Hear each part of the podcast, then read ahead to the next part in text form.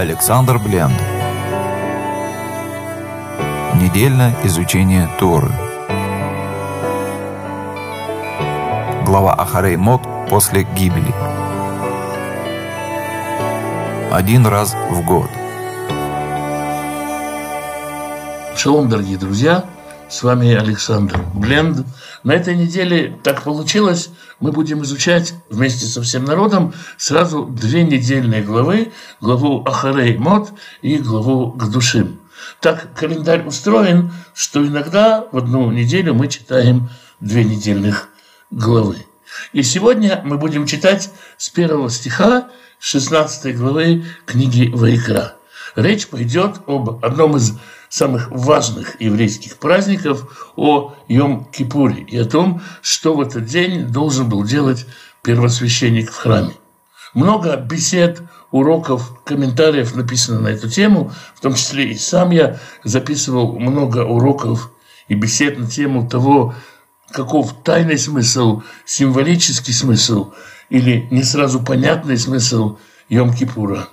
Но поскольку в этом нашем цикле бесед мы стараемся читать прямой смысл Торы, мы постараемся быть к нему максимально близким, хотя приветствуется для расширения кругозора слушать и другие беседы.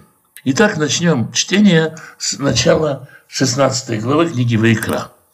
«Вайдабер Радонай эль Моше, и говорил Господь с Моше, Ахарей Мот шней бны Аарон, после смерти двух сыновей Аарона, Бекирватам лифней Адунай ваямуту. Когда, здесь можно понять, когда они попытались принести жертву Всевышнему и умерли, или когда они попытались приблизиться ко Всевышнему и умерли. После этих событий Господь говорит с Моше. Мы читали о них достаточно давно. После этого Тора в скобках начала нам рассказ о чистоте и нечистоте и роли священника в очищении человека. Сейчас эти скобки закрыты, и мы возвращаемся к тому, о чем говорили раньше. «Вьома Радуна эль Моше, и сказал Господь Моше, дабер эль Аарон ахиха, говори с Аароном, братом своим, в аль его быколь эт, чтобы не во всякое время он приходил, эль хакодес, мывайт ли порохет, аль пнея капорет, чтобы он не во всякое время приходил в святое за завесу, которая перед крышкой, которая на ковчеге, вело ямут, чтобы ему не умереть, кибианан эрэ аля капорет, потому что в облаке буду показываться я на крышке». С этого момента Господь через Моше наставляет Аарона, что Аарон уже не всякий раз, не каждый день, не всегда, когда он этого хочет, может зайти в святая святых, потому что Всевышний будет открываться ему только в облаке, это будет связано с воскурением, и мы еще сегодня об этом поговорим. А кто может входить в святая святых все это время? Моше. У Моше не просто есть дозволение, у него есть повеление входить в святая святых и слышать там голос Божий. В конце 7 главы книги Бемидбар мы можем прочитать, что Моше продолжал входить, продолжал слышать там откровение Всевышнего. Есть два пользователя у скинии. Скиния словно кабинет для двух сотрудников Божьих. В скинии Моше нету ограничения по сроку, он может войти в любой момент в скинию, не только в Йом-Кипур, как это мы увидим ограничение для Аарона. Ему не нужны одежды священства для того, чтобы туда входить. Ему не нужен священник как посредник и даже жертвенник золотой, мимо которого не пройти коину, прежде чем войти в святая святых. И в этом у Моше нет нужды. Моше на уровень выше Аарона по своей способности входить в святое. И когда Моше посвящает Аарона в священники, заповедь, мы читали в самом начале, приблизь к себе Аарона, подними на свой уровень Аарона. Моше уровнем выше, у Моше совершенно другое отношение со скинией и со Всевышним, и работают параллельно как бы две скини. Скиния Моше и скиния Аарона. Если в скинии Аарона происходит очищение от греха и исправление, то из скинии Моше исходит направление и повеление, как жить человеку, который от греха очистился, как жить человеку, который учится праведности и движется к святости, как быть человеку, грехи которого прощены. И эти две линии, две Торы сливаются, естественно, в одну Тору, потому что здесь от Моше Аарон получает свои повеления. Аарон – министр по делам исправления людей в царстве священников, которому принадлежит Моше. И таково их взаимодействие. Для верующих в Иешуа тоже очень важно не потерять эту связь. Если нам прощаются наши грехи, мы освобождаемся и мы становимся духовно здоровыми, то вопрос, куда этот духовно здоровый человек применим, что он будет делать. И в этом случае Моше Тора открывает заповеди служения, как служить Всевышнему в состоянии здоровья, когда есть возможность постоянно свое духовное здоровье восстанавливать. Это очень глубокая тема, и это лишь короткое объяснение того, почему Аарону нельзя, а Моше можно. Итак, Аарон получает повеление через Моше, что не каждый день он может входить. А как ему входить, мы будем читать с 3 стиха. «Безот его Аарон аль-Кодеш». Так войдет Аарон в святое. Слово «безот» «этим» или «это» или «поэтому» можно толковать как «зот», относящийся к Торе, «по этой», «по Торе» Аарон будет входить в святая святых. То есть Аарон подчиняется закону Моше, и Тора Аарона, вся деятельность Аарона по восстановлению святости, по ремонту человека, храм как ремонтная мастерская в том числе, все это в рамках Торы Моше. Потому Господь и заговорил с Моше, чтобы Моше сказал Аарону, а не обратился именно к Аарону. Итак, как Аарон должен входить в святое? Бепхар бен Бакар лихатат веяль леола. Должен принести быка в жертву очистительную, веяль леола, и барашка в жертву всесожжения. Форма одежды. Кутонет бад кодеш ильбаш, хлопковую рубашку, в самой простой одежде он входит, что символизирует, что входит в святая святых он как раб, как мелкий труженик. Михнас бад аю аль псаро, и матерчатые штаны на нем.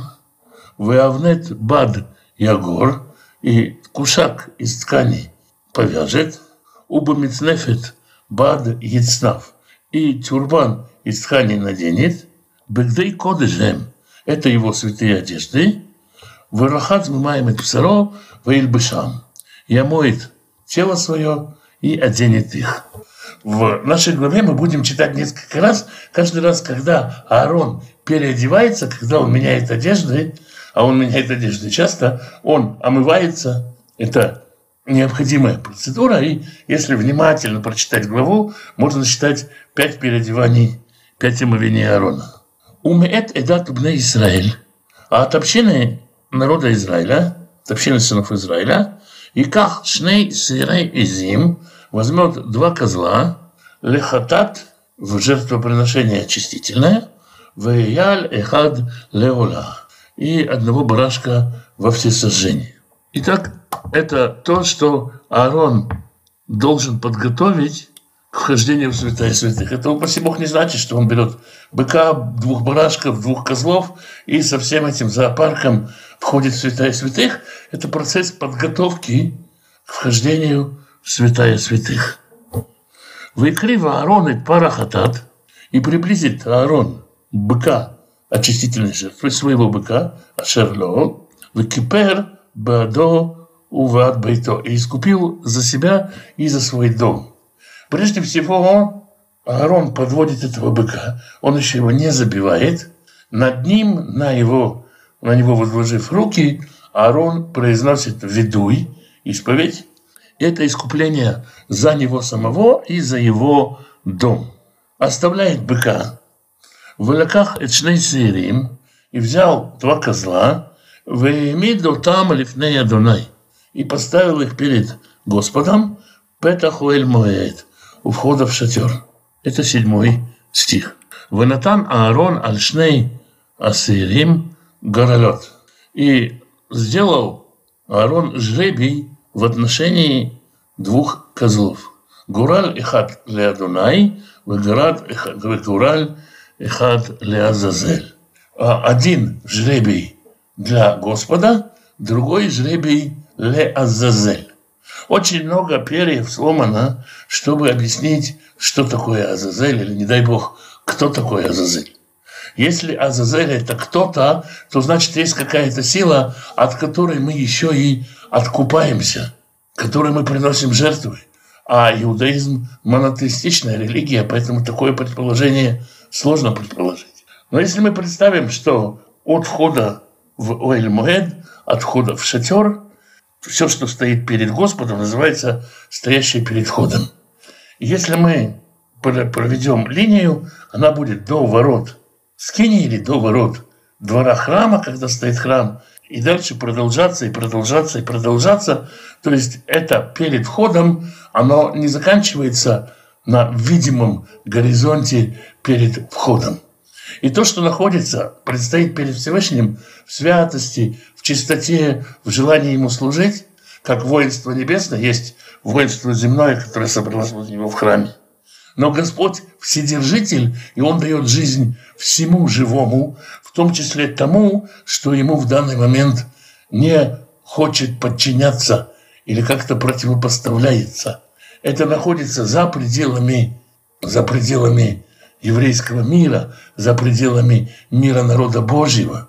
Как за пределами города есть поле, лес со зверьми, которые не подчиняются человеческому укладу, точно так же и здесь есть места дикие и пустынные. И козел с подходящим для пустынных мест питанием будет отослан от Всевышнего в пустынные места для питания того, что там обитает. Козлы как бы разойдутся в разные направления. Один в святое святых, другой в самый-самый низ мироздания. И это очистительная жертва. Она позволяет очистить все пути, все сосуды, которые соединяют самый низ мироздания с самым верхом. Поэтому один козел ко Всевышнему, второй тоже ко Всевышнему. Есть мидраш, который говорит, второй козел заплакал и говорит, мы одинаковые козлы. Почему ему вот хорошо, его сейчас забьют, и он будет во славу Всевышнего, а я, почему меня в этот Азазель, в эти слова Азазель мы понимаем здесь как какие-то пустынные, жестокие места, жесткая, неустойчивая, непригодная к жизни среда обитания. Почему меня туда? И в Мидраш рассказывает, что его успокаивают, и ты тоже во славу Господа, потому что все питает Господь. В 9 стихе «Ваикрив Аарон, это сир ашер ала иля в гураль ля Дунай, веасау хатат». И подвел Аарон козла, на которого выпала жертва быть Господу, и сделал его очистительной жертвой. «Веасир ашер ала аля в гураль ля Азазель», а козел, на которого выпал жребий, отправится в места пустынные. «Яамид хай лифней Адонай», поставить живым перед Господом. «Лекапер алав», чтобы искупить его. «Валишлох уто ля Азазель мидбара», чтобы искупить его, водрузить на него все грехи и отправить его в пустыню, в неустроенные места, в места пустынные. «Выкрив Аарон этпар ахатат ашерло». И забил Аарон очистительного быка, который был его быком. Обратите внимание, это очень интересный порядок работ.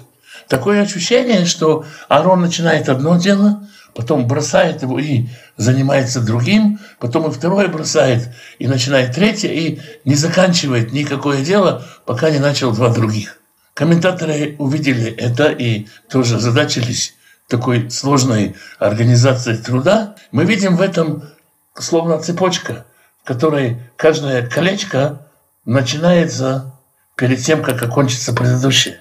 Если мы смотрим кольца, еще первое звено нашей цепочки не закончилось, уже второе звено появилось рядом.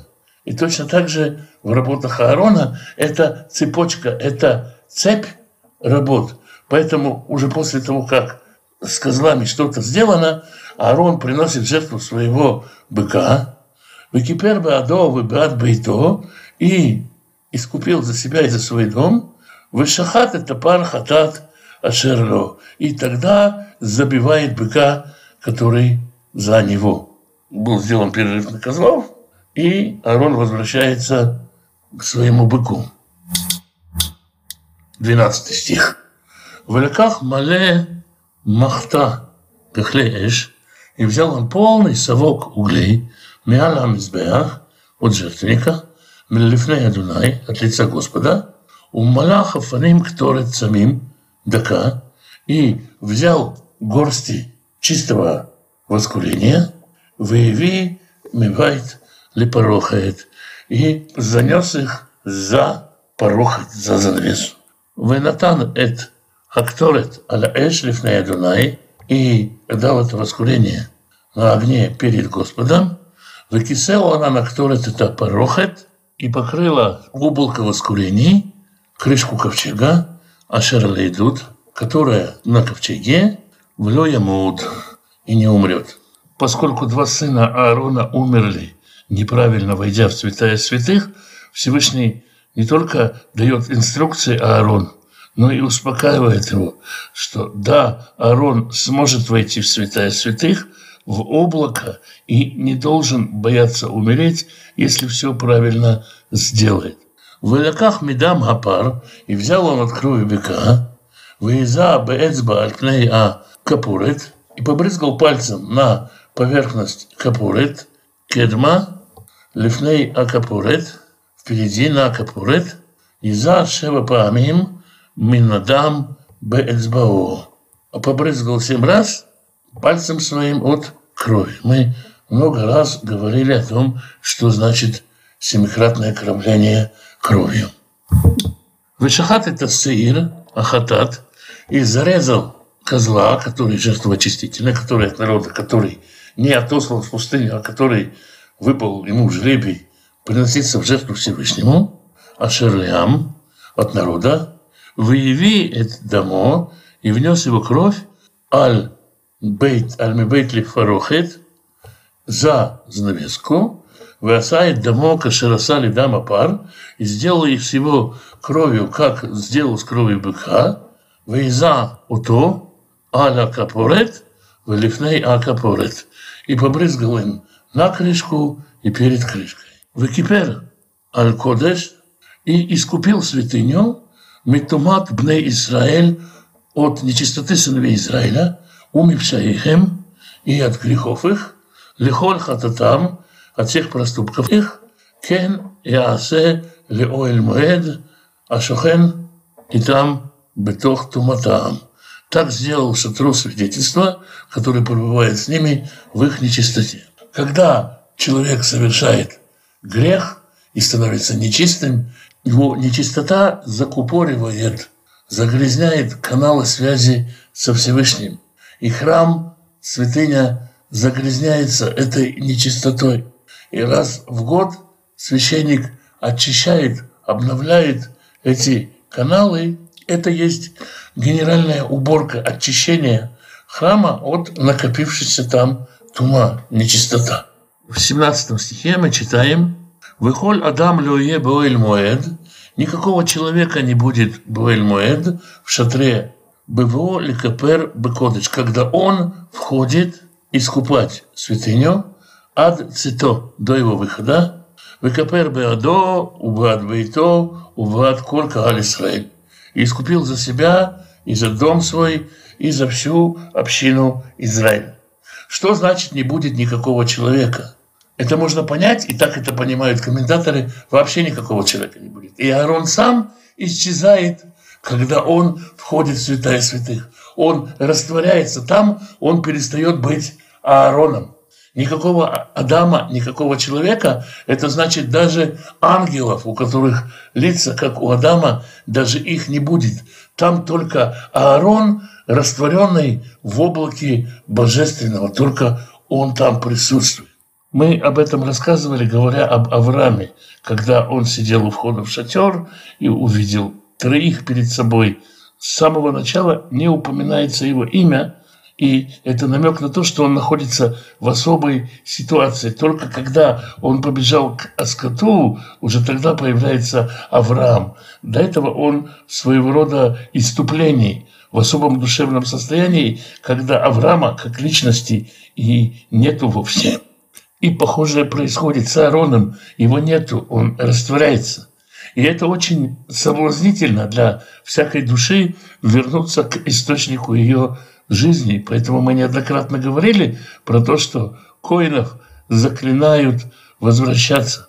Вайца эль мизбеах ашер лифней Адонай, и вышел он к жертвеннику, который перед Господом, векипер алав, и искупил его, в валаках медам апар, и взял от крови быка, ум медам асир, и от крови козла, венатан аль кранот мизбеах савив, и дал ее, эту кровь, на углы, на рака жертвенника вокруг. Выезала в Миннадам и побрызгал его кровью, бэцба шеба паамим, пальцем 7 раз, витааро, выкацо, митумат бна Израиль. И очистил его и осветил от нечистоты сыновей Израиля. Генеральная уборка продолжается. Вихила микаперет акодеш, и закончил очищать святое, Вейт Оэль Муэд, и шатер свидетельства, Вейтам Мизбеах, и жертвенник, Ваикри Вецирахай. И тогда он подводит последнего козла, Весамах Алав Вецтеедав, и положил на него 2 руки, Альрош Сирахай, на голову живого козла, Вейтвада Алав, и исповедал на ней, Этколь Онот Бне Исраэль, все грехи народа Израиля, вейтколь пшаэгэм, и все преступления их, вэлихоль хатаим, и все проступки их, вэнатан отам аль роша сыр, и передал их на голову козла, вэшалах бьяд иш ити амидбара, и отправил его через неспешного человека в пустыню. Иш ити, человек неспешный, тоже можно очень по-разному понять. Человека, который подходит, человека, который достойный, который избран, или человека, который медленно идет, человека, который не суетится, спокойный человек. Многозначное слово. Я рассказывал о Йом-Кипуре и говорил о том, что есть разные представления о том, как поступали с этим козлом. Его просто выгоняли в пустыню или его сбрасывали со скалы. Есть мидраш о том, что его сбрасывали, и он, еще не долетев до дна ущелья, уже разваливался на куски. Много преданий есть в отношении того, как это происходило. «Веноса сир аляв, и понес козел на себе, эт кола авонот, все грехи, эль арец гзира, в страну жестокую, в Шелах это саир Бемидбар, и отправлен этот козел в пустыню». То есть мы говорим, пустыня – это бесхозная территория, территория, на которой не действуют ни законы, ни уставы, и часть мироздания, подобная этой пустыне, туда и отправляется козел. Это точка, через которую эти части мироздания получают пропитание. В 23 стихе читаем удивительную фразу «Ува Аарон эль Оэль Моэд». И вошел Аарон в шатер завета, уфашат эт бигдей абада шерлаваш, и снял одежды тканные, которые одевал, быву аля кодыш, входя в святое, вэнихам шам, и оставил их там. Выходит, что Аарон оставил в святом свои одежды, переодевался в святом. Вэрахацет псэро бэмаим, Бемакома Акадош, и омыл свою плоть водой в святом месте.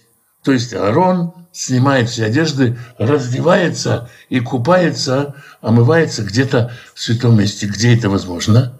«Выляваш эт бгдав вейца», и одел одежды и вышел. «Веаса эт аллато веэт аллата ам», и принес всесожжение свое и всесожжение народа. «Ухипер беадо увеада ам», и искупил себя и народ. Много комментаторов говорили по поводу этой одежды, которую Аарон снимает в святом. Пытались переставить синтаксис предложений. Говорят о том, что это предложение относится к тому, что сказано чуть позже. Аарон заходит в 4-й раз в святая святых, чтобы забрать лопаточку и кадильницу. И, возможно, об этом идет речь. Один из комментаторов говорит о том, что в это время Аарон окунается в облако, в котором раскрывается Творец, и в нем срываются все одежды. Он, как обнаженный, стоит в этом, как Адам, у которого не было кожи, как у нас, и возвращается в полное состояние божественного присутствия, становясь богочеловеком. Это апогей присутствия священника в святая святых, что он сливается с Богом, он мост между Богом и человечеством, предстоятель за все человечество в это время. С самого утра Коэн начал служение по наполнению себя святостью. И постепенно, шаг за шагом, входя в святая святых, Аарон достигает все больше и большей мощи. Если бы сразу он отсылал козла со всеми грехами, возможно, он не выдержал бы противостояния этой нечистоте. Но сначала нужно было надышаться воздухом святыни, чтобы туда войти. И конец этого вхождения, конец этой зарядки святым – это растворение Аарона, его погружение в облако божественной славы. Но вернемся к жертвоприношениям. «Ваэт хелев хатат яктир амизбех», и жир жертвоприношения принесет на жертвенник. «Ве амишалеах это сеер ле азазель», а тот, кто отсылал, отводил козла ле азазель в пустынные места, и хабез бгадав вырахатет псаро, отстирает одежды свои и омоет плоть свою, бимаим, в воде, в Ахарей кен его ламахана, и после этого может приходить в лагерь. Вейтпара хатат, а остатки быка хатат, вейт сыра хатат и козла очистительного, ашер гува эддамам ликапер бекодеш, кровь которых была внесена для того, чтобы искупить святое, юцей эль михуц лемахане, вынесет за пределы лагеря, весарфо беэш, и сожгет его в огне, эт оратам, вэт псарам, вэт першам. Кожу их, и плоть их, и навоз их. Никаких очищений не нужно, вот как они есть, со всеми своими потрохами, они сжигаются после того, как кровь их принесена. И это все соответствует инструкции по отношению к хатат, которую коины получили еще раньше. «Веасурефу там», а тот, кто будет их сжигать, это второй помощник у коэна. Обратите внимание, коэн работает один с двумя помощниками вне святого. Первый – это тот, который отводит козла, второй – это тот, который занимается сжиганием быка. «Васурев отам и хабез вгадав», а тот, кто будет их сжигать, стирает свои одежды, «вырахацет псаробы маем» и омоет плоть свою в воде, «вахарей кен яворе махане», и после этого придет в лагерь. С 29 стиха Тора подводит указания для всех сынов Израиля. «Ваэта лахем лехукат улам», и это будет вам законом вечным, «беходеш ашвии», в 7-й месяц, это месяц Тишрей, «беэсор леходеш», 10-го числа, «таануэт навшатейхем», терзайте души ваши, «веколма алаха лотаасу», и никакой работы не делайте, «аизрах веагер агар бетохехем», гражданин и пришелец, который живет. Слово «терзайте души ваши» понимается как пост. И только пост из 5 видов ограничений. Есть ограничения на еду, питье, умощение, половую близость и кожаную обувь. То, что делает мягко ногам. Эти 5 вещей запрещены делать в Йом-Кипур, в день искупления. Кибьем азе и капер алейхем, потому что в этот день будет искуплено за вас. Литаэр отхем, очистить вас. Микор хатрейхем лифней Адонай титару. От всех грехов ваших перед Господом вы будете очищены. Существует прямая связь между чистотой скинии и чистотой народа. Поскольку далеко не все приносят жертвы за грех, далеко не все отслеживают все свои грехи, нечистота имеет свойство накапливаться и закупоривать соединение Всевышнего и народа, закупоривать все каналы очищения в скинии. Сама скиния оказывается загрязненной, как мы это видим. И когда скиния загрязняется, загрязняется, соответственно, и народ. Весь народ становится нечистым в той или иной степени из-за этой нечистоты скинии. Поэтому требуется и очищение скинии, и очищение народа в один день. Поэтому раз в год проводится генеральная уборка, и это искупление за весь народ. 31 стих. «Шаббат шаббатон элахэм» – это будет для вас субботой суббот. Субботой покоя. Шаббат шаббатон означает, что все работы, в том числе приготовление пищи, необходимое полностью запрещено. Шаббат шаббатон элахэм, вы анитем эт левшатыхэм хукат улам. И терзайте души ваши, это закон вечный. Вехипер акуэн ашер им шахото, и искупит священник помазанный, Ашер ималеет едоли коин тахатавив, который станет коином вместо своего отца, вылаваш эт бигдей абад, бигдей кодыш, и оденет одежды тканные, святые одежды, вехипер это мигдаш, вейт оэль моэд, и искупит святыню, и шатер завета, в этом мизбех, и жертвенник, и капер аль коаним, вааль коль аам, акаали капер. Искупит всех священников, и весь народ собрания искупит. «Вая зот лахем лихукат улам», и это будет вам законом вечным. «Лихапер альбней Исраэль», искуплять сыновей Израиля, «михоль хататам», от всех их грехов, «ахат бешана», один раз в год. «Вияз кашерцева адунает Моше», и было сделано, как заповедовал Господь Моше. И на этом мы заканчиваем чтение 16 главы книги Ваикра. Мы не коснулись и 10 части всех аспектов, которые связаны с праздником, с Днем Искупления. Это очень сложная тема. Много уроков было сделано, много еще будет сделано с Божьей помощью. Но простой смысл Писания мы понять попытались. Святой Благословенный благословит тех, кто ищет Его Слово, ищет Его воли, ищет Его лица. Благословит вас и дома ваши, мужей ваших и жен ваших, сыновей ваших и дочерей ваших, внуков и внучек, правнуков и правнучек. Святой Благословенный благословит родителей ваших, пап и мам, бабушек и дедушек, прабабушек и прадедушек. Берегите их и любите их, они большое благословение. Святой Благословенный пошлет пропитание всем, кто ищет пропитание, даст достойную работу, чтобы было время на общение с женой, с детьми и на изучение Писания, чтобы в доме вашем был достаток и избыток и возможность помогать другим. Святой Благословенный благословит и исцелит больных, даст мудрости врачам исцелять.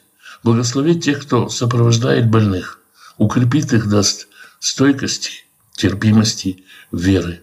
Святой Благословенный благословит семьи, в которых раздор, в которых нет мира, примирит, даст мир в сердца, примирит мужей и жен, братьев и сестер, отцов и детей. Святой Благословенный благословит вас и всех, кто с вами, всем изобилием своих благословений. С вами был Александр Бленд. Спасибо, что вы меня слушаете.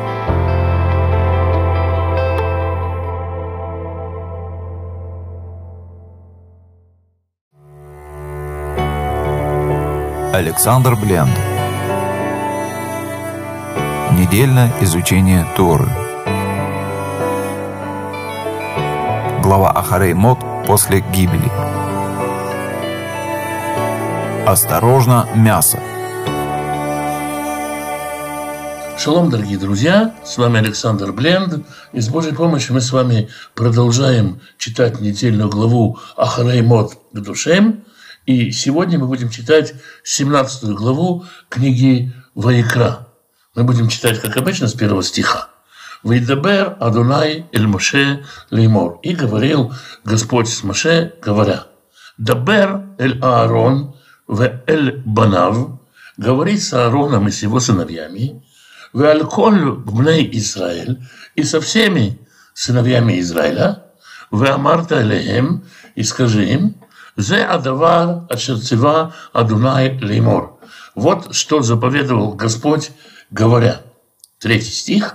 «Иш-иш, мибейт Израиль», каждый человек, иш-иш, дословно муж-муж, человек-человек, имеется в виду любой человек, «мибейт Израиль», из дома Израиля, «Ашер Ишхат Шор», который зарежет быка, «О Кесев», или овцу, «О Эз», или козла, «Бемахане», в лагере, «О Ашер Ишхат Михуцли Махане», или который зарежет вне лагеря, «В эль петах оэль моэт ло эвио», и не приведет его ко входу в шатер, «Лякрив курбан ле Адонай», чтобы принести его в жертву Господу, «Лифней мешкан Адонай», перед обителью Господа, «Дам и хашев лиишаву».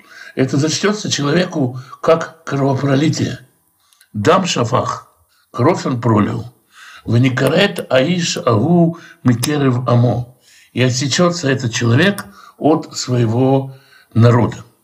После того, как мы читали в предыдущей главе, что есть жертва хатат, очистительная жертва в Йом-Кипур, которая особенная жертва, состоящая из 2 козлов. И эти 2 козла рассылаются в разные стороны вектора мироздания. Один идет ко Всевышнему, другой тоже ко Всевышнему, но в самые низкие слои бытия. И, естественно, может возникнуть понимание, что вообще везде, не только и не обязательно у входа в шатер, можно приносить жертвоприношение. И поэтому Всевышний предупреждает здесь, прежде всего, Аарона и его сыновей, коаним, священников, и весь народ Израиля не приносить никаких жертв, кроме как перед входом в шатер. Вместе с тем, если человек это сделал, не говорится, что он похулил Всевышнего, что он поклонился другим богам, не идолопоклонство ему вменяется. Но Тора говорит здесь: кровь он пролил, он убийца. Человек, который забил быка в жертву Всевышнего, не принося ее к шатру, Тора объявляет его как убийцей. Раши говорит, Раши, один из известных и авторитетных толкователей Торы, говорит здесь, что речь идет именно о жертвоприношениях. Но в Талмуде есть спор между мудрецами, потому что слово, которое употреблено здесь, говорится просто о забитом животном. Мудрецы говорят: в те времена, когда народ Израиля находился в пустыне, во время странствия разрешено было забить животное, только если оно приносится в жертву шлемим, то есть как жертвенное животное. И любое мясо можно было есть только душа, только в святости, и никак иначе. И человек, который просто забивал барана, козла или быка, объявлялся убийцей. Тора в целом, и это общее понимание мудрецов, не поощряет употребление мяса. Это разрешено, это вкусно, это кошерно. Но это требует соответственного уровня. Когда мы едим растения, я об этом не раз говорил, когда я съедаю яблоко, яблоко становится частью Алекса, по сравнению с растительным миром, это ему повышение в должности, мироздание поднялось чуть выше уровнем. Если я ем барашка, то для того, чтобы барашек стал чуть больше живым, надо, чтобы я изучал Тору, занимался чем-то святым, иначе это просто убийство. барашек гораздо живее, чем яблоко.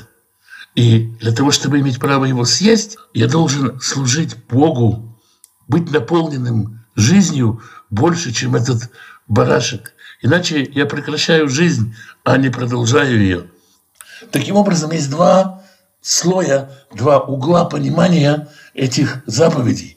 Первый говорит, во время странствования Израиля в пустыне можно было есть только в святости.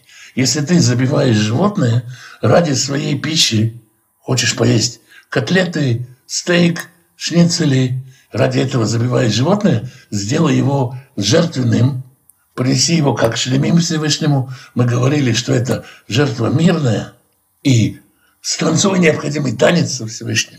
Дай на жертвенник кровь и жир, и тогда бери и ешь свою жертву, иначе это просто убийство. Почему это убийство? Потому что ты прерываешь жизнь. Если ты съедаешь животное, и оно становится жертвой, оно становится тем, что приближает тебя ко Всевышнему, ты продолжаешь жизнь. Если ты просто его убиваешь, то ты прерываешь жизнь. И поэтому это вменяется тебе в убийство. Не всегда дозволено просто так убивать животное, просто для насыщения плотских страстей. Это дозволено, но во времена странствия в пустыне планка была очень высокой. Дальше в книге «Дварим» мы будем читать, если далеко от тебя место, забей, как я заповедовал, и ешь, сколько твоей душе угодно. Это 12 глава книги «Дварим» или «Второзаконие». Но те, кто находился в пустыне, еще не знали, что тогда будет сказано. Они книгу «Дварим» еще не читали, и заповедь воспринималась так, как она записана, в самом простом ее понимании. Для нашего поколения, конечно же, актуально то, что есть запрет на принесение жертвы вне шатра, вне храма. Поэтому Раши комментирует именно так. Всякий раз, когда вы читаете Раши, если вы его читаете, нужно помнить, что Раши говорит об актуальном для своего поколения смысле Торы. И когда есть два уровня толкования, Раши всегда выбирает то, что применимо и актуально в его время. 5 стих. «Леман» – «дабы». Слово «леман» обычно переводят как «чтобы», но это не цель действия, а ожидаемый результат действия. То есть и тогда «Ашеревиу бне Исраэля тзвахихем» сыновья Израиля будут приносить свои жертвы «Ашераем зохим аль бне саде», которые они забивают в поле, «Виавиам эль леадунай эль петахо эль моэд», будут приносить их Господу ко входу в шатер, эль акоэн, к коэну, «Визавху зевхей шлемим леадунай», вот там. И будут приносить мирные жертвы Господу. «Визарак коэн это дам аля мизбеах», и будет кропить священник кровью жертвенник «Петахо эль моэд», у входа в шатер, «Ваиктир хелев лереах нихох леадунай», и будет приносить жир в жертву полимую благоуханную Господу. 7 стих. «Влё избыху од эд зивхейхем лесеирим», и не будут больше приносить жертвы косматем, ашерхем заним ахарейхем, за которыми они блутят. «Хукат улям тие зот лаэм лидротам», и станет это им законом вечным. Больше Израиль не может приносить жертвы косматы. Кто такие эти косматы и почему они косматы? Есть разные мнения. Есть спор о том, вообще существуют они или нет. Например, Маймонид, большой ученый и большой рационалист, говорит, все эти черти, бесы, духи – это просто язык, которым говорит человек. И на самом деле их не существует. Это только фикция, выдумка. Но он оригинален в иудаизме, и он стоит особняком.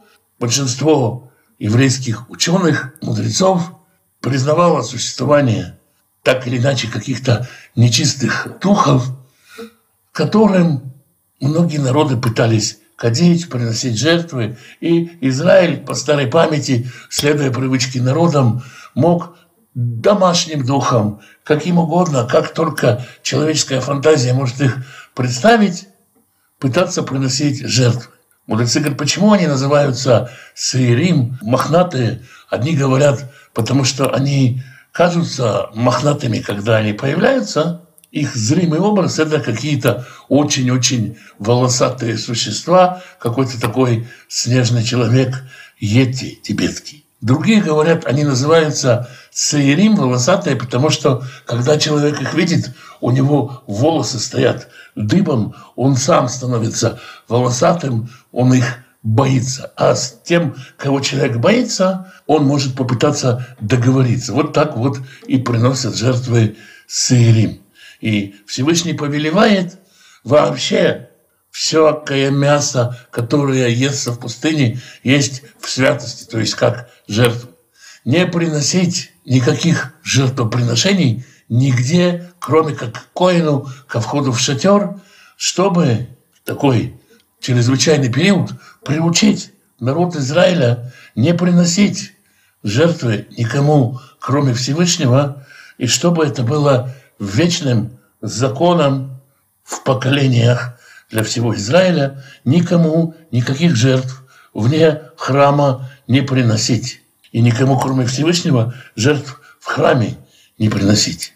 «Ваэлихем тумар, и скажи им, иш-иш мивейт Исраэль, каждый человек из дома Израилева, миннагер ашер ягур бетухам, и из пришельцев, которые будут жить среди них, ашер яале ола оззевах, который принесет всесожжение или жертву, эль петах оэль моэд ло явено, и не принесет ее ко входу в шатер, ла сота то ля Радонай, чтобы посвятить ее Господу, веникра таишау миамав, и истребится его душа из народа его». Тут можно спросить, подожди, Алекс, разве не это мы только что прочитали в предыдущих стихах? Именно это и причина для спора между мудрецами.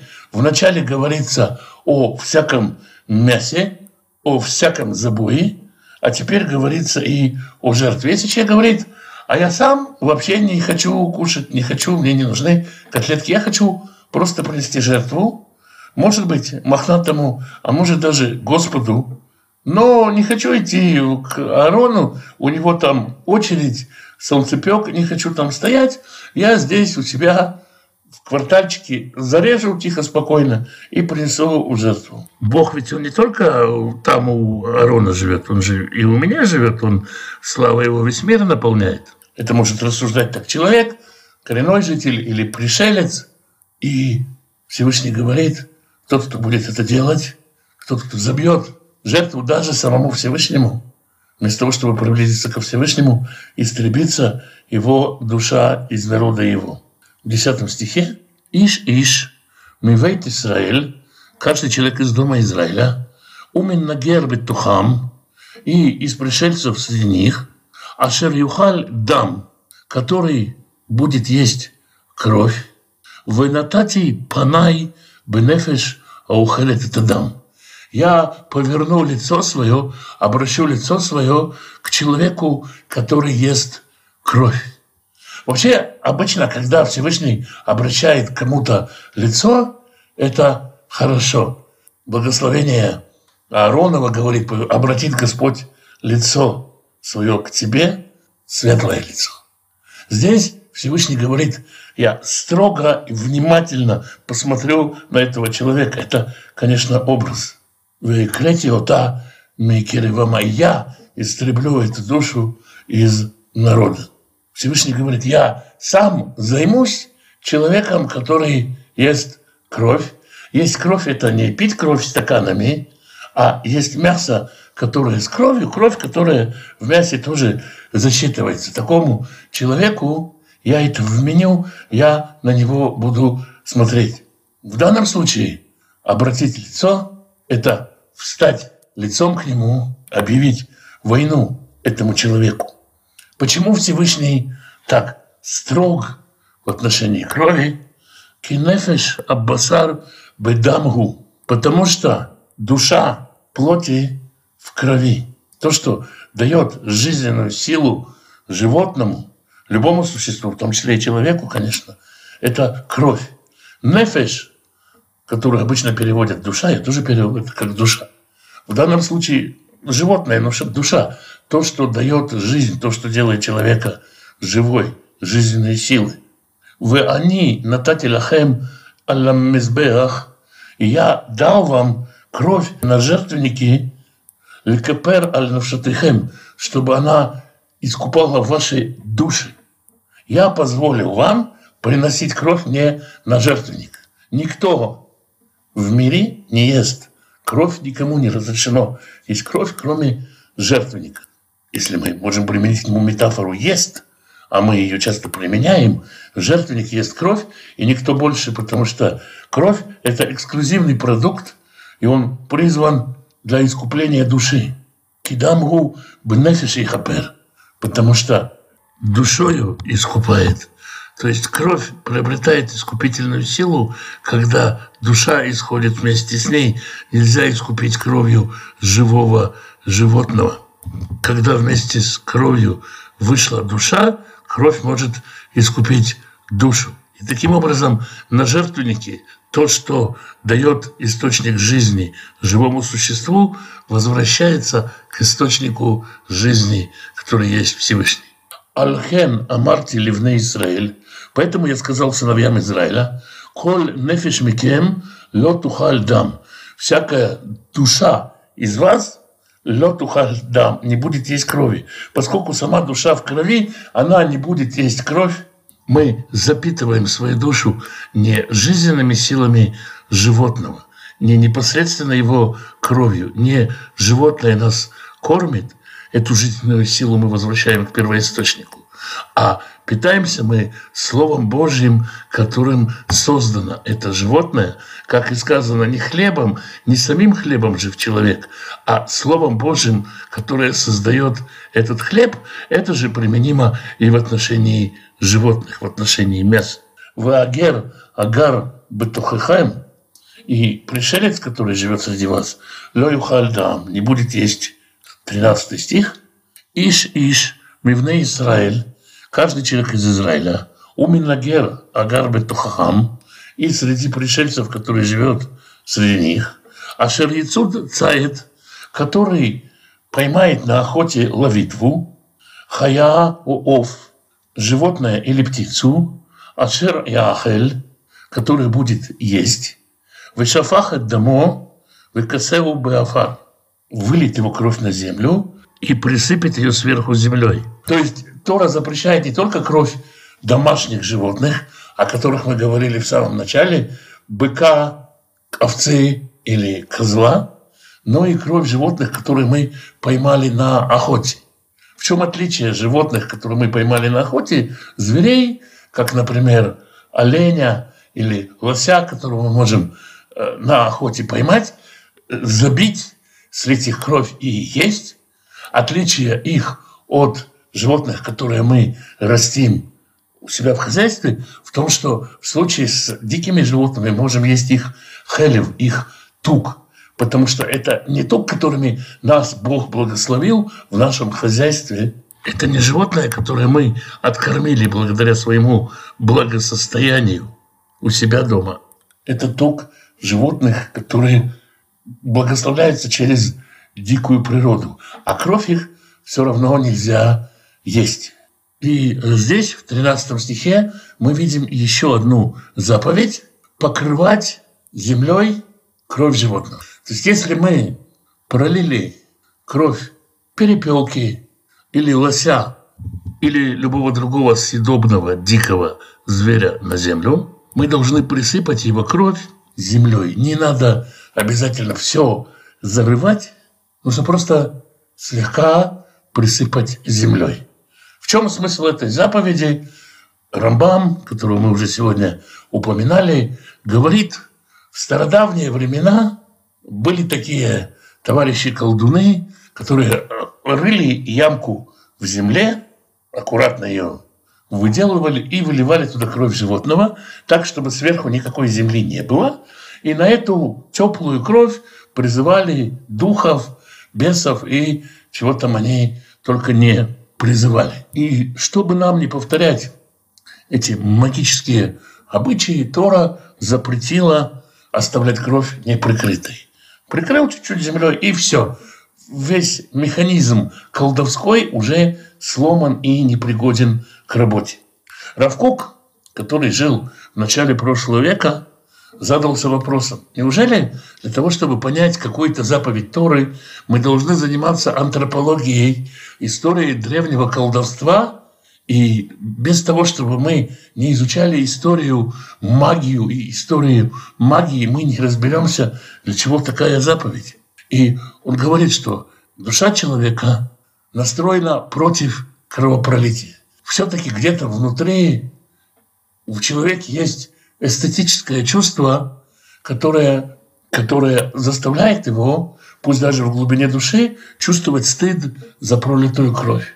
Поэтому человек в знак некого пристыжения себя, как человек прикрывает свою наготу, что-то постыдное, он хоть немного должен прикрыть кровь для того, чтобы удовлетворить, развить, подкормить это самое эстетическое чувство, о котором мы говорим. Возможно, поэтому заповедь покрытия крови не относится к домашним животным. Домашние животные мы вырастили, и с самого начала мы знали, что мы их на убой растим, поэтому нам не так стыдно их забивать. Надо тут добавить в скобках, что сам Рав Кук выступал за вегетарианство и говорил о том, что в грядущем, когда будет восстановлен храм, в нем не будет животных жертвоприношений, а будут жертвоприношения только растительные.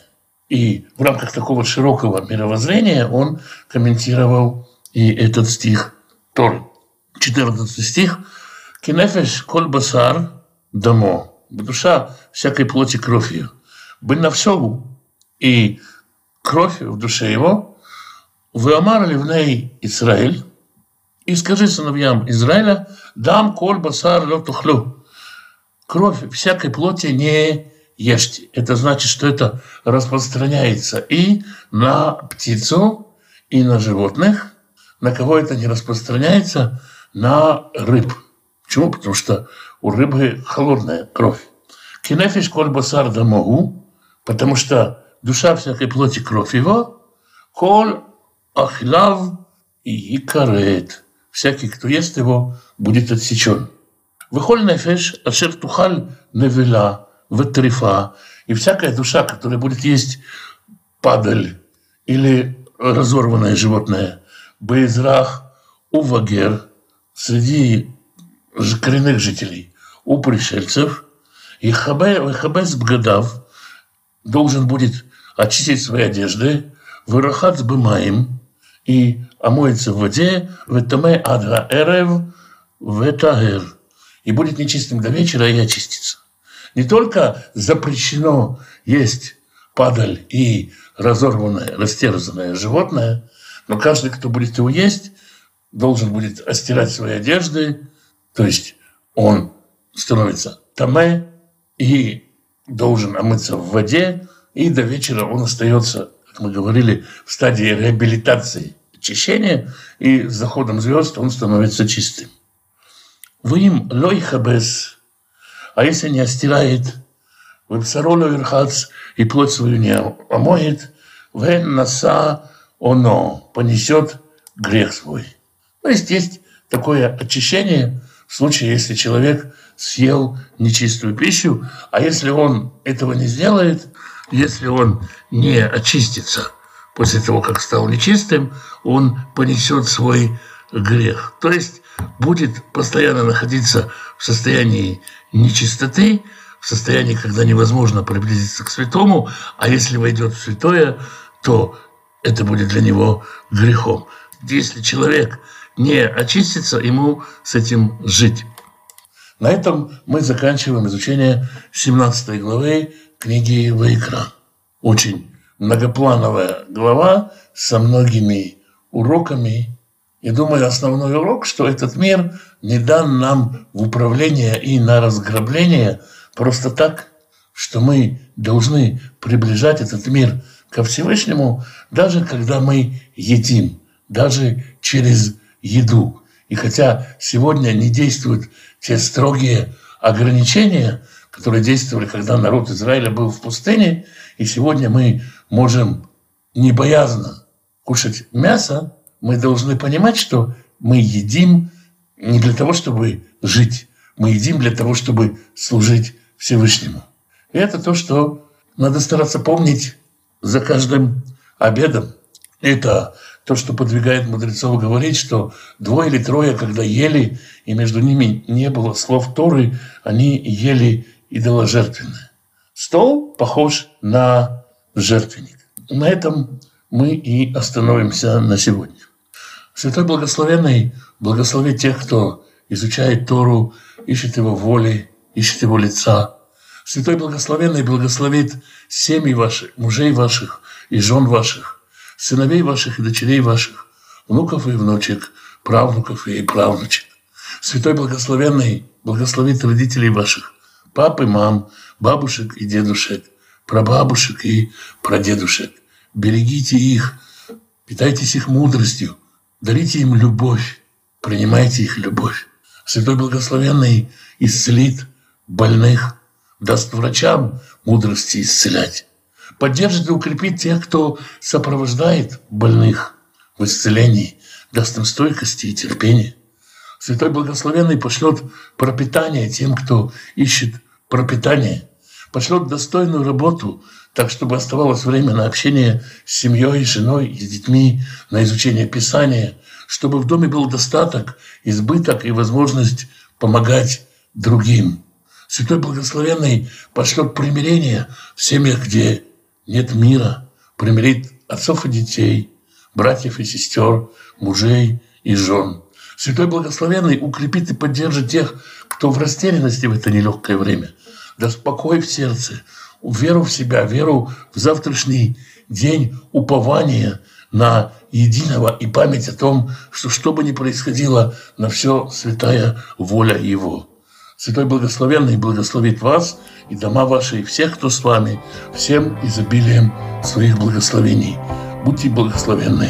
С вами был Александр Бленд. Спасибо, что вы меня слушаете.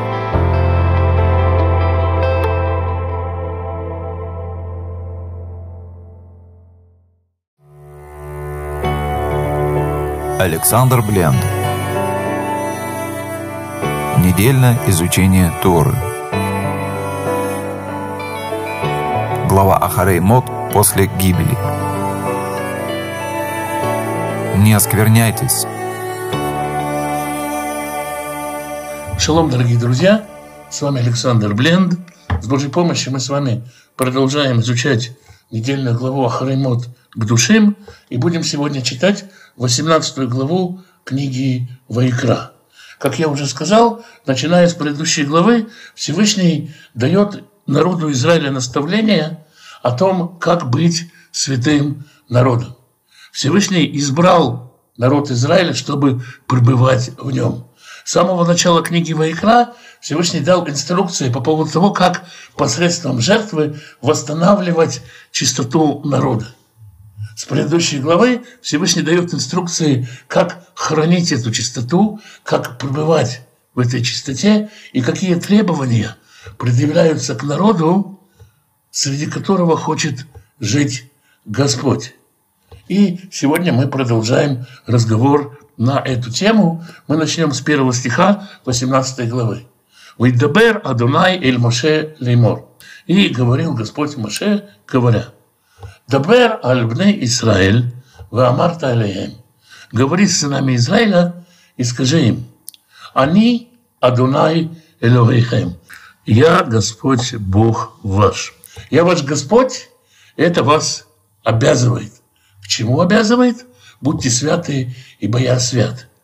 «Я ваш Господь», «Я ваш Господин», «Я повелеваю, управляю этим народом, пребываю среди него, защищаю его, оберегаю его, пестую его, и поэтому предъявляю к нему определенное требование святости». Всевышний говорит так: «Кимаасе арец мицраим, ашер гишафтем ба лотаасу». Не поступайте по делам страны египетской, в которой вы жили. Укимасе арец кнаан, ашер они мивиотхем шама лотасу.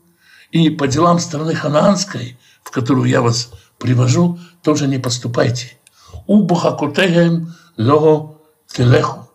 И не ходите по их законам. Не поступайте ни по законам Египта, ни по законам Ханаана. Есть традиция, что человек, который переезжает в какой-то город из одной еврейской общины в другую, постепенно перенимает традиции той общины, в которой он переехал, со всеми ее особенностями молитвы, одежды, язык перенимается и многое другое. Есть такой пример, когда ангелы пришли к Аврааму, спустились с небес и пришли в гости к жителю земли. Они вели себя как земной человек, кушали и пили. Когда Моше поднялся на гору ко Всевышнему и оказался в небесном, он вел себя как гражданин неба, не ел и не пил 40 дней и ночей. Но это правило неприменимо к народу Израиля, который, куда бы он ни пошел и где бы он ни находился, как народ постоянно пребывает в славе Божией. Наш Господь, Царь, Он всегда с нами. Поэтому если мы переходим от фараона к каким-то ханаанским царям, если мы переезжаем в какие-то другие страны, всегда будет соблазн стать канадцем, шведом, американцем. И до определенной степени это можно, но мы должны помнить, что Царь и Господь у нас Бог Израиля, и мы в первую очередь подчиняемся именно Его законам. Об этом Всевышний говорит уже в 4 стихе. «Эт мишпатай таасу» – «Поступайте во взаимоотношениях друг с другом по моим путям, по моим судам, вэт хукатай тишмеру» – «И взаимоотношения со мной, законы, которые я для вас установил для связи со мной, как бы горизонталь и вертикаль. Храните ее, лелехет баэм, чтобы ходить по ним. Они Адунай Элоэйхэм, я Господь Бог ваш. Вы шамартем эт хукатай, вэт мишпатай, и будете хранить взаимоотношения со мной и взаимоотношения друг с другом на основании моих законов. Ашер яасеву там Адам, которые, если соблюдет человек, выхайбаем, и будет жив ими, они Адунай». Господь есть источник жизни. Чем ближе к Господу, тем больше жизни. Поэтому тот, кто живет по законам Божьим, он действительно жив.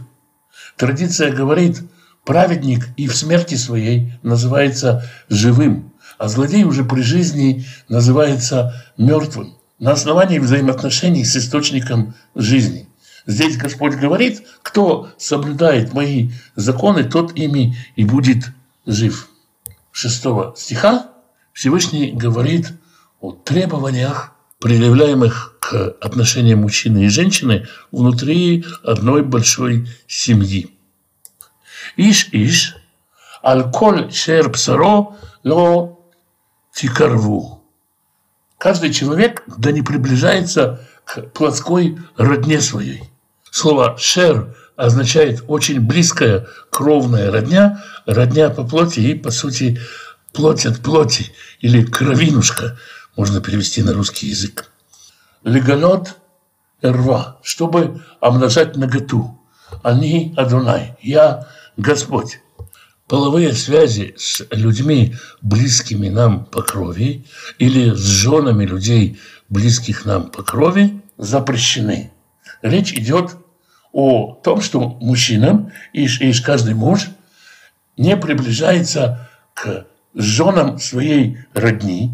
Даже если какой-то наш родственник умер или развелся, его жена, его вдова, его разведенная женщина нам запрещена.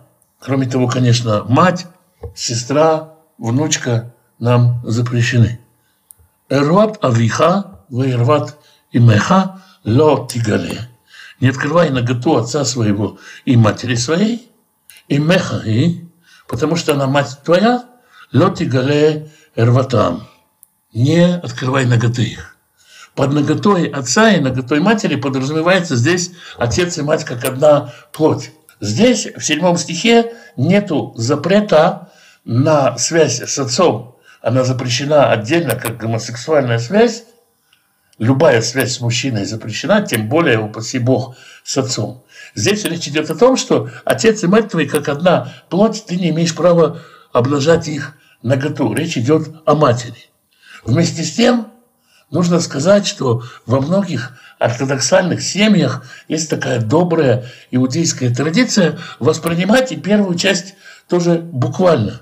В буквальном смысле сын не должен видеть своего отца обнаженным. Поэтому, когда отец с сыном идут в микву или в баню, отец надевает плавки и прикрывает свою наготу. Хотя это не прямой смысл Торы, я повторю. В 8 стихе «Эрват эшет авиха, лотигале, эрват авиха ей».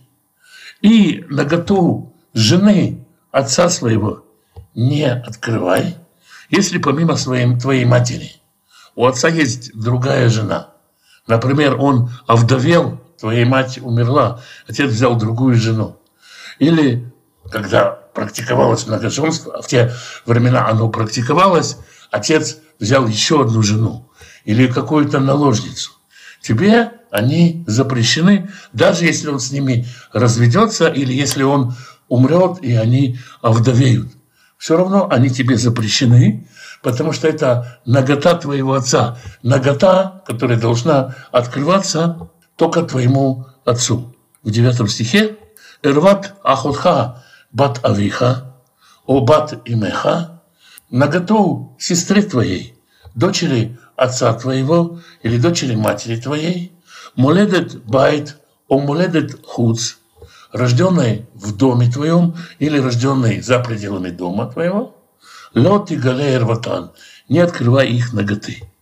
Если отец твой женился на женщине с ребенком или родил ребенка от другой женщины, тебе эта женщина запрещена, ты не имеешь права открывать ее наготу. «Эрват бат бинха, о бат битха, наготу дочери сына твоего или дочери твоей, то есть внучки своей, лот и гале эрватан, не открывай их наготы, и эрватха гине, потому что вот это будет твоей наготой. Потому что они то, что ты сам должен прикрывать, а не открывать. Ты должен заботиться о прикрытии их наготы, так как ты заботишься о прикрытии наготы своей. «Эрват бат эшет авиха, наготу дочери жены отца своего, ахутхари, лоти гале эрвата».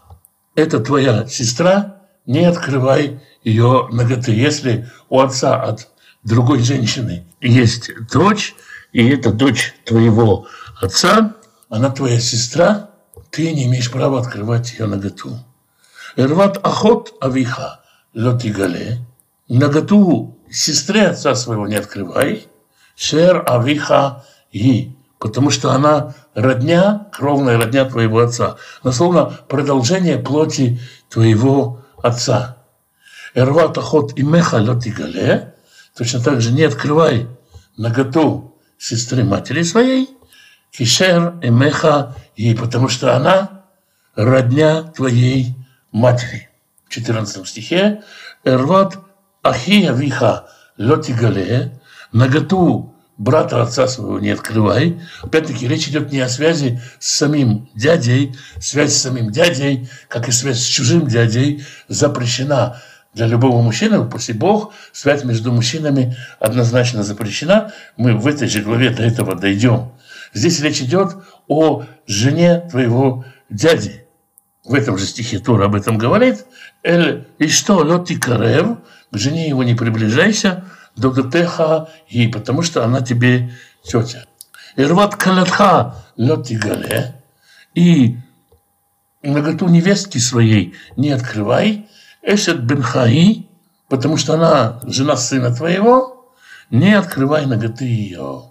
Эрват эшет ахиха лотигале, и наготу жены брата своего не открывай, и рват ахихаи, потому что она нагота брата твоего. Все, что сказано выше, запрет на вступление в половую связь при определенной степени родства с женщиной. С чем это связано?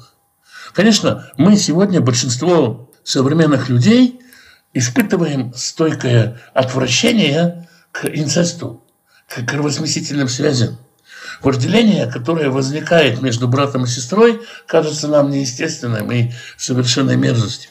Но речь здесь идет не только о том, чтобы запретить какие-то кровосмесительные связи, речь здесь идет и во многом о защите женщин.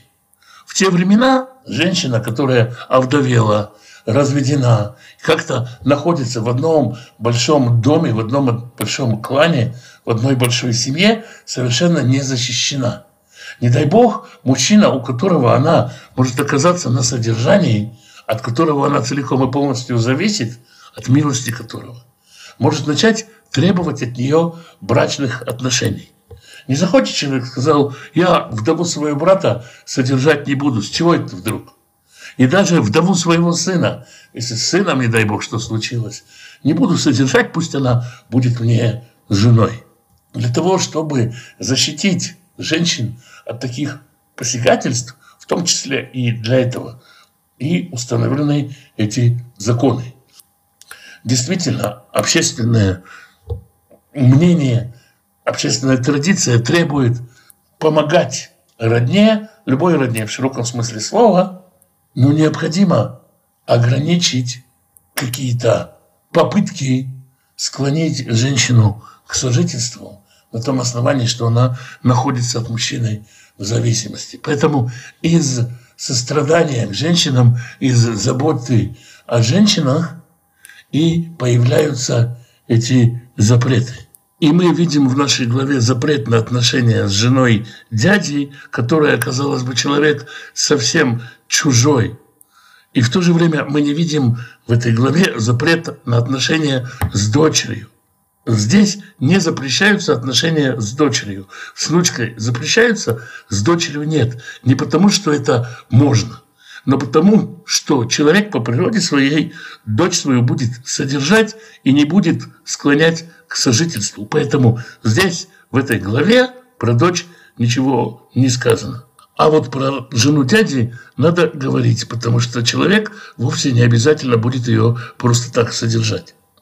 В 17 стихе мы читаем «Ирват иша увита лотигале» «Наготу женщины и дочери ее не открывай». «Эдбат бна, вэдбат бита, лотиках легалот эрвата, шераине зиммаху». Наготу дочери сына ее и дочери ее не открывай, потому что это родня ее, гадость это. Нельзя брать в жены женщину и ее дочь.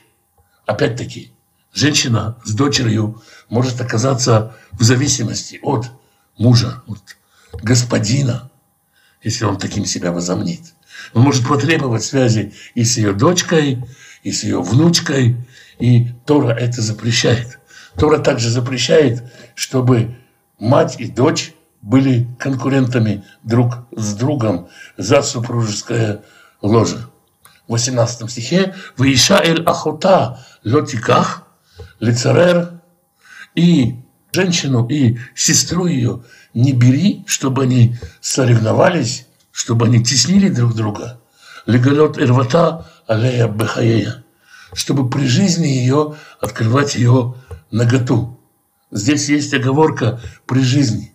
Если женщина умерла, можно жениться на ее сестре. Это важная оговорка. Здесь забота о том, чтобы две сестры, а мы читали про таких двух сестер, Рахель и Лея, чтобы они не были в соревновании друг с другом. Мы читали в книге Берешит, что это мало хорошего в жизни женщин. «Вааль иша банидат тумата лотикрев легалет эрвата». И к женщине во время ее кровотечений не приближайся, чтобы обнажить ее наготу, чтобы открыть ее наготу. Во время кровотечение, женщина запрещена для мужа, очень жесткое наказание за это существует.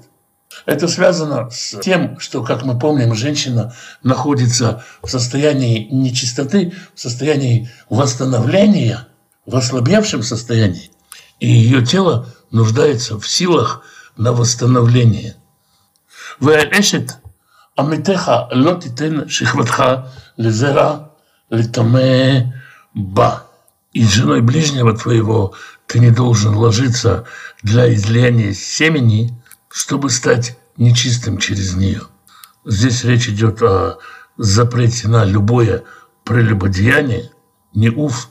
Под прелюбодеянием подразумевается связь человека с женщиной, которая является чужой женой, замужняя женщина, которая замужем не за ним.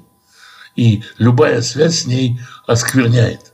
Можно было бы подумать, что связь с излиянием семени для рождения потомства может как-то оправдать эту связь, но здесь Тора говорит: нет, даже если это ради потомства, ты оскверняешься через нее, то есть рождаешь потомство, которое будет нечистым. 21 стих говорит немного на другую тему. «Умизреха лотитен лавир ле молех». И не давай от семени своего, от своих детей проводить перед молехом. Почему молех упомянут отдельно? Вроде бы мы читали: «Я Господь Бог твой, не будет у тебя других богов предо мной». В прошлой главе мы читали: «Не приносить жертвы косматым». И здесь снова упоминается молех, иной бог. Согласно исследованиям, молех считался богом ада, богом преисподней, богом адского огня, и к нему обращались, в том числе для того, чтобы вызывать души мертвых, был культ мертвых родственников, для того, чтобы вызывать покровительство мертвых родственников. Опять-таки мы говорим сегодня о законах семьи, об отношениях к родне. И вот если мы уважаем родню, может возникнуть, закрасться в наше лукавое сердечко соблазн кого-нибудь из упомянутых уже в этой главе пап, мам, бабушек, дедушек, дядь или теть, которые перешли в мир иной, из уважения к ним вызвать и поговорить с ними о том о сём. И для этой цели использовали проведение детей через огонь, они становились оракулами этих мертвых, снова по некоторым версиям. Некоторые исследователи говорят, что детей приносили в жертву, в буквальном смысле бросали их в костер. Другие говорят, что их просто перебрасывали через костер. Талмуд говорит, это как пуримские прыжки.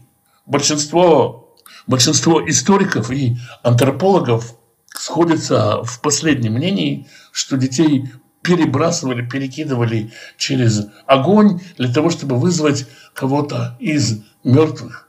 Возможно, для того, чтобы вселить в своего ребенка душу кого-то из умерших.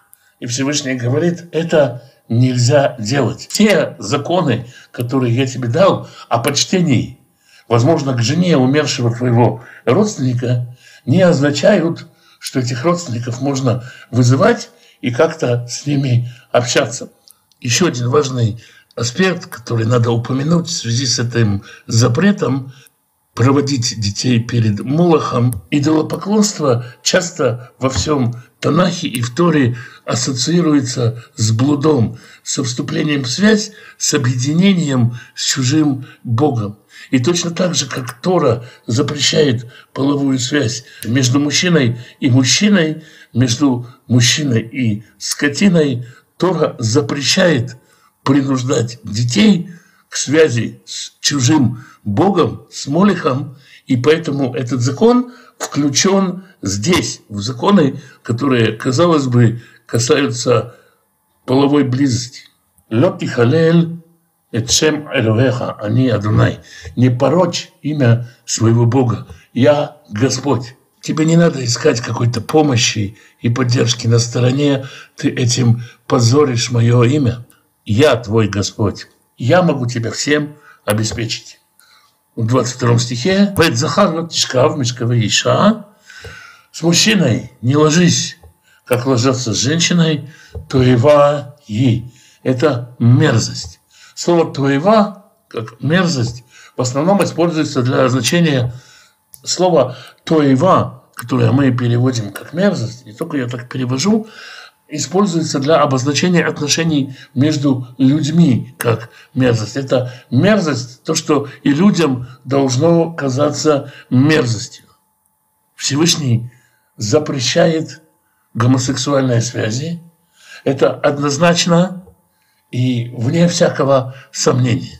Попытки говорить о том, что речь идет об определенных позах или об надругательстве над человеком, попытки привести и оклеветать Давида или сотника из Евангелий и обвинить их в гомосексуальных связях, все они – это искажение Торы для того, чтобы дать какое-то оправдание мерзости. Всевышний более чем однозначно в двух словах говорит «тоева», и это мерзость, и это мерзость без вариантов. С другой стороны, к людям, которые подвержены этому греху, нужно относиться как к нормальным людям, молиться за них. Они нуждаются в помощи, в молитве, и они тоже нуждаются в спасении и в возвращении ко Всевышнему. Это мерзость, но есть и много других мерзостей, которые мы как-то более легко прощаем. Есть тому много объяснений, мы не будем в это вдаваться.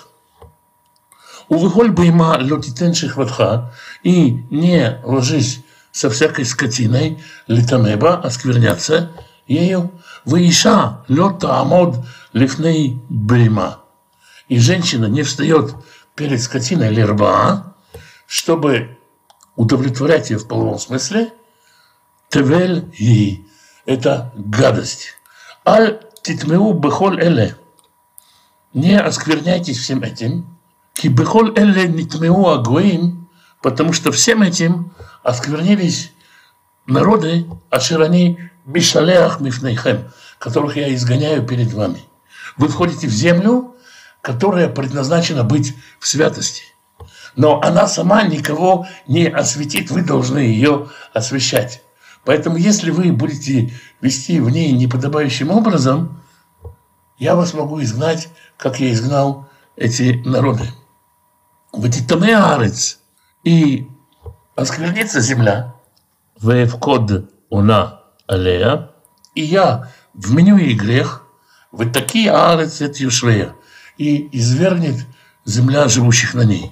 «Вы шамартем атем эдхукатай», и вы будете хранить законы, снова законы вертикаль, вэт мишпатай, законы горизонталь, «Вы лотаасу миколь тоевот аэле», не делайте ничего из этих мерзостей, «а израх вэгагер агар бтухэхэм», и гражданин, и постоянный житель, и пришелец, живущий среди вас. «Киэт коль тоевот аэль асу аншей арец», потому что все мерзости перед Богом делали жители земли, ашер лифанейхем, которые были перед вами, ве титма аарец, и осквернилась земля. «Влет таки аарец утхэм», да не извергнет вас земля, бтуммахэм ута, когда вы оскверняете ее, кашер кя эт гой ашер лифанейхем, как она извергла народ, который был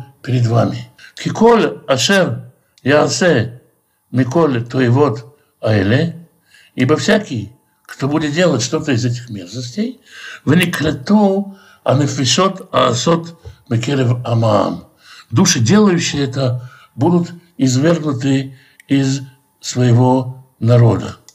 «Вы шамартем эт мишмарти», и храните заповеди мои, «Лебильти асот михукот тоева», чтобы не делать по законам мерзости, «Ашер наасу лифанейхем», которые делались перед вами, «Велё титаму бахэм», и не оскверняйте себя. «Ани Адонай элогейхем», я Господь Бог ваш.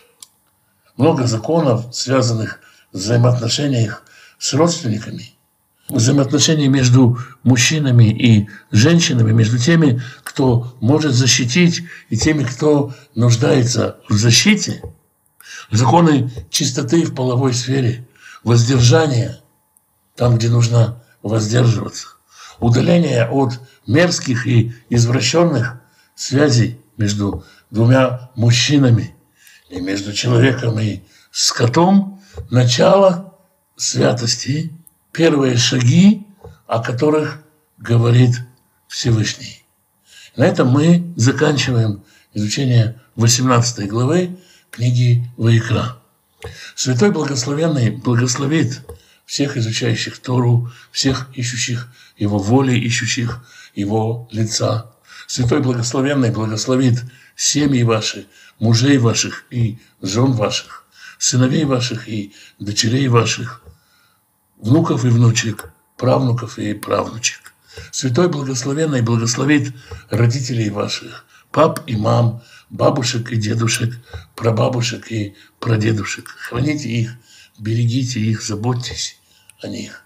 Святой Благословенный благословит всех, кто ищет пропитание, даст достойную работу, позволяющую иметь время на общение с семьей, с женой и с детьми, позволяющую иметь время на изучение Писания, достаток в доме и возможность помогать другим. Святой Благословенный благословит и исцелит больных, пошлет исцеление, укрепит и поддержит тех, кто сопровождает больных, даст им веры, силы и стойкости. Святой Благословенный благословит семьи, в которых нету мира, даст свой мир, даст покой, примирит отцов и детей, мужей и жен, братьев и сестер. Святой Благословенный благословит вас и всех, кто с вами, всем изобилием своих бесконечных благословений. С вами был Александр Бленд. Спасибо, что вы меня слушаете.